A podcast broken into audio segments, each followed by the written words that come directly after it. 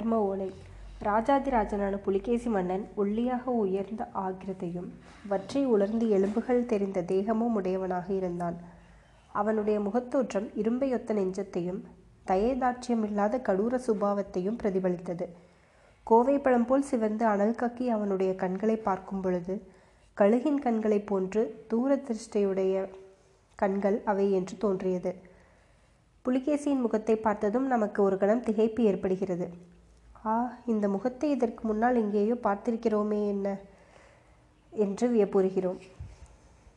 கம்பீரக்கலையும் கடூரமும் கலந்த இந்த முகத்தையும் அறிவொளியுடன் கோபம் கடலை கலந்து வீசும் இந்த கண்களையும் வேறு எங்கேயும் பார்த்திருக்க முடியாது என்று தீர்மானிக்கிறோம். இத்தகைய முகம் வேறு யாருக்காவது இருப்பதென்றால் அது யமதர்மராஜனாகத்தான் இருக்க வேண்டும் என்று முடிவுக்கு வருகிறோம். புலிகேசியின் முன்னிலையில் கொண்டு வந்து நிறுத்தப்பட்ட பரஞ்சோதியும் அதே முடிவுக்குத்தான் வந்தான்.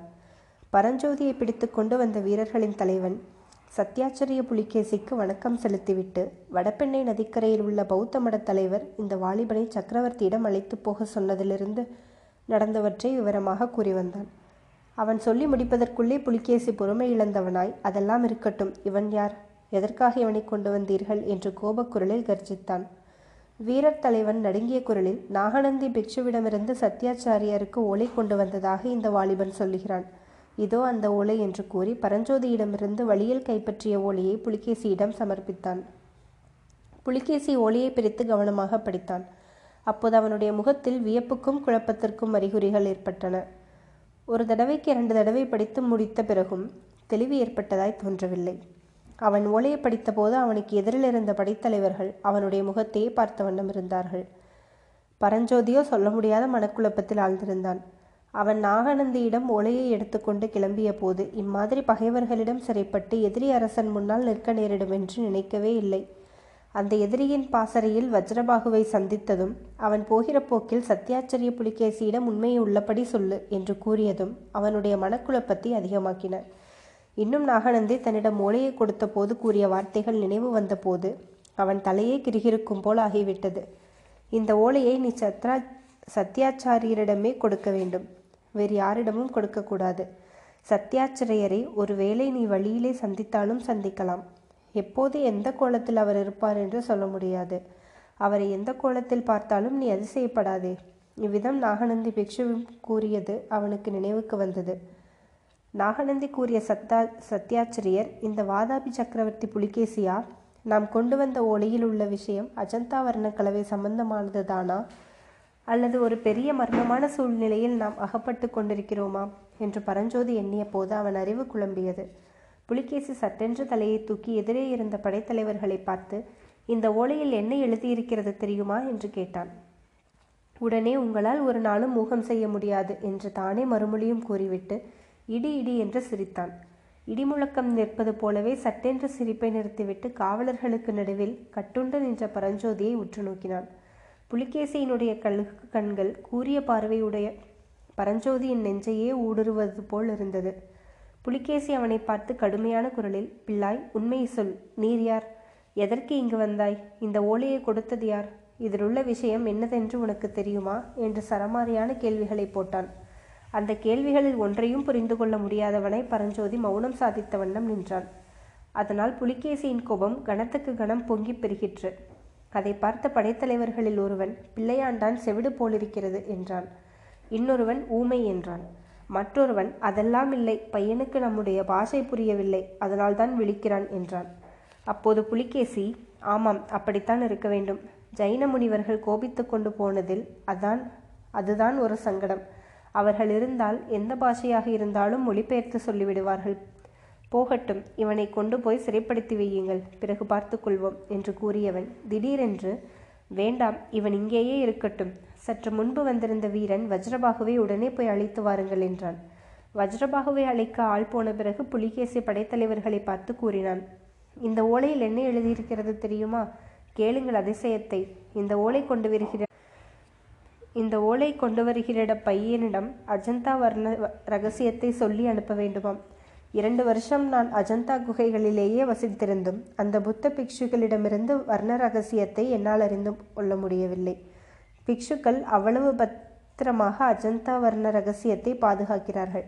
அப்படி இருக்க இந்த பிள்ளையிடம் அதை சொல்லி அனுப்பும்படி இந்த ஓலையில் எழுதியிருக்கிறது. எழுத்தோ நம் பிக்ஷு எழுதியதாகவே தோன்றுகிறது. இதை பற்றி நீர் என்ன நினைக்கிறீர் மைத்ரேயரே என்று சொல்லிக்கொண்டே புலிகேசி மன்னன் அந்த ஓலையை ஒற்றற்படை தலைவரிடம் நீட்டினான். மைத்ரேயன் ஓலையை வாங்கி கவனமாக படித்தான். பின்னர் சக்கரவர்த்தியை பார்த்து சத்யாச்சிரயா இதில் ஏதோ மர்மமான செய்தி இருப்பதாக தெரிகிறது. பையனை விசாரிக்கிறபடி விசாரித்தால் தெரிகிறது என்றான். அழகுதான் மைத்ரேயரே. பையனை எப்படி விசாரித்தாலும் அவன் சொல்கிறது நமக்கு விளங்கினால் தானே உபயோகம். அதற்குத்தான் வஜ்ரபாகுவை எதிர்பார்த்து கொண்டிருக்கிறேன் என்றான் புலிகேசி. இப்படி அவன் சொல்லிக் கொண்டிருக்கும் போதே வஜ்ரபாகு கூடாரத்திற்குள் நுழைந்தான். புலிகேசியின் அருகில் வந்து வணங்கி ராஜாதிராஜனே மறுபடி ஏதாவது ஆக்ஞை உண்டா? என்று கேட்டான். வஜ்ரபாகு உம்மை போலவே இந்த பையனும் எனக்கு ஒரு ஓலை கொண்டு வந்திருக்கிறான். ஆனால் அதில் உள்ள விஷயம் மர்மமாகி இருக்கிறது. ஓலையை யார் கொடுத்தார்கள்? யாரிடம் கொடுக்க சொன்னார்கள் என்பதை விவரமாக விசாரித்து சொல்லும். அதற்காகத்தான் உம்மை மீண்டும் தெரிவித்தேன் என்றான். வஜ்ரபாகு பரஞ்சோதியின் பக்கம் திரும்பி உற்று பார்த்து ஆஹா இந்த பையனா? இவனை நான் முந்தா நாள் இரவு மகேந்திர மண்டபத்தில் பார்த்தேனே. இவனை பார்த்ததுமே எனக்கு சந்தேகம் உண்டாயிற்று. விசாரித்தேன். ஆனால் பையன் அமுக்கன். மறுமொழியே சொல்லவில்லை என்றான். இப்போது விசாரியும். மறுமொழி சொல்லாவிட்டால் நாம் சொல்ல செய்கிறோம் என்றான் வாதாபி அரசன். மன்னர் மன்னா இவன் சுத்த வீரனாக காண்கிறான். இவனை பயமுறுத்தி தகவல் ஒன்றும் அறிய முடியாது. நானே விசாரித்து பார்க்கிறேன் என்று வஜ்ரபாகு கூறிவிட்டு பரஞ்சோதியை நோக்கி தம்பி நான் அப்போதே சொன்னேன் அல்லவா? அதன்படி சத்யாச்சாரிய சத்யாச்சிரயரிடம் உள்ளது உள்ளபடி சொல்லு. பயப்பட வேண்டாம் நான் உன்னை தப்புவிக்கிறேன் என்றான். அதற்கு பரஞ்சோதி ஐயா எனக்கு பயமே கிடையாது. எதற்காக பயப்பட வேண்டும்? உயிருக்கு மேலே நஷ்டமாகக்கூடிய ஒன்றுமில்லை அல்லவா?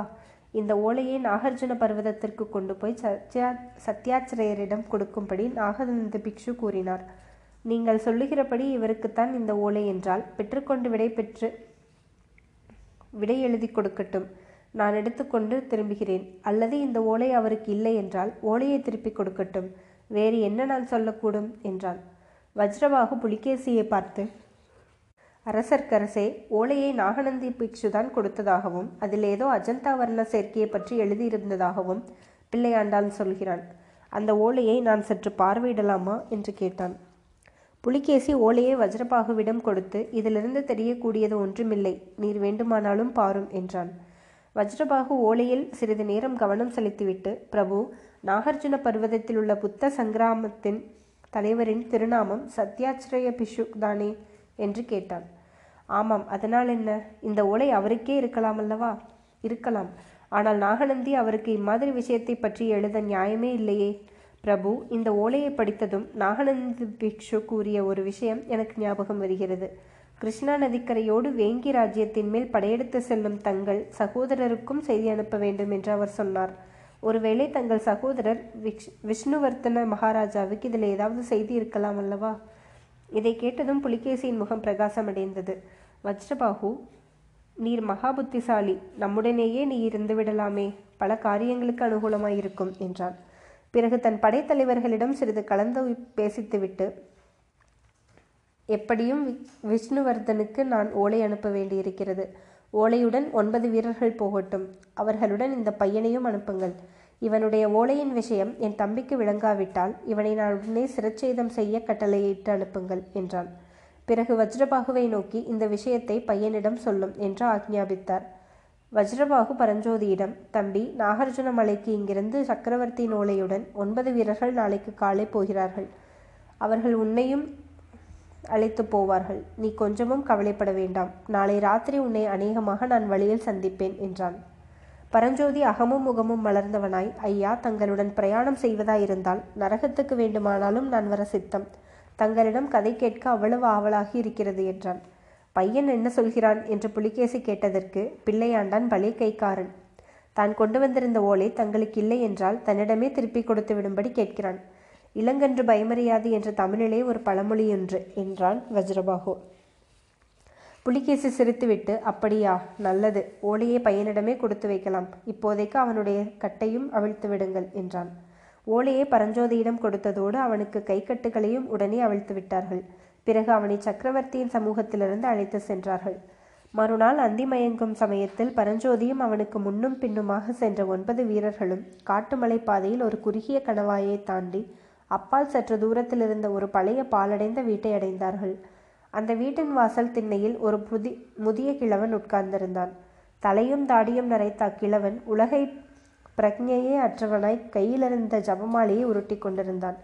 பத்து குதிரைகள் சேர்ந்தாற்போல் வந்து அவ்வீட்டின் வாசலில் நின்றதை கூட அவன் பொருட்படுத்தவில்லை. அந்த வீரர்களில் ஒருவன் கிழவனை என்னவோ கேட்க அவன் இரண்டொரு வார்த்தையில் மறுமொழி கூறிவிட்டு மறுபடியும் ஜபமாலையை உருட்டலானான். அன்றிரவு அந்த பால் மண்டபத்திலேயே தங்குவதென்று அவ்வீரர்கள் முடிவு செய்தார்கள். தங்களில் நாலு பேரை நாலு ஜாமத்திற்கு காவல் செய்யவும் ஏற்படுத்தி கொண்டார்கள். எல்லோரையும் விட அதிக களைப்புற்றிருந்த பரஞ்சோதிக்கு படுத்தவுடனேயே கண்களை சுற்றி கொண்டு தூக்கம் வந்தது. தூக்கத்தில் ஆழ்வதற்கு முன்னால் அவன் மனதில் கடைசியாக வஜ்ரபாகு இன்றிரவு சந்திப்பதாக சொன்னாரே இனி எங்கே சந்திக்கப் போகிறார் என்று எண்ணம் தோன்றியது. பரஞ்சோதி அன்றைக்கும் தூக்கத்தில் கனவு கண்டான்.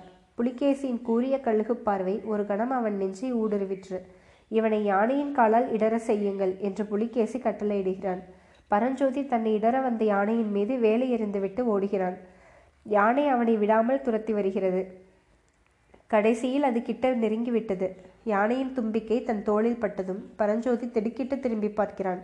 பார்த்தால் யானையின் முகம் அந்த வீட்டு வாசல் திண்ணையில் உட்கார்ந்திருந்த ஜபமாலை உருட்டி கொண்டிருந்த கிழவனின் முகமாகவும் துதிக்கை அக்கிழவனின் கையாகவும் மாறியிருக்கின்றன. அது கனவல்ல. உண்மையாகவே அந்த கிழவன் தன்னை தொட்டி எழுப்புகிறான் என்பதை பரஞ்சோதி உணர்ந்ததும் சட்டென்று எழுந்து உட்கார்ந்தான்.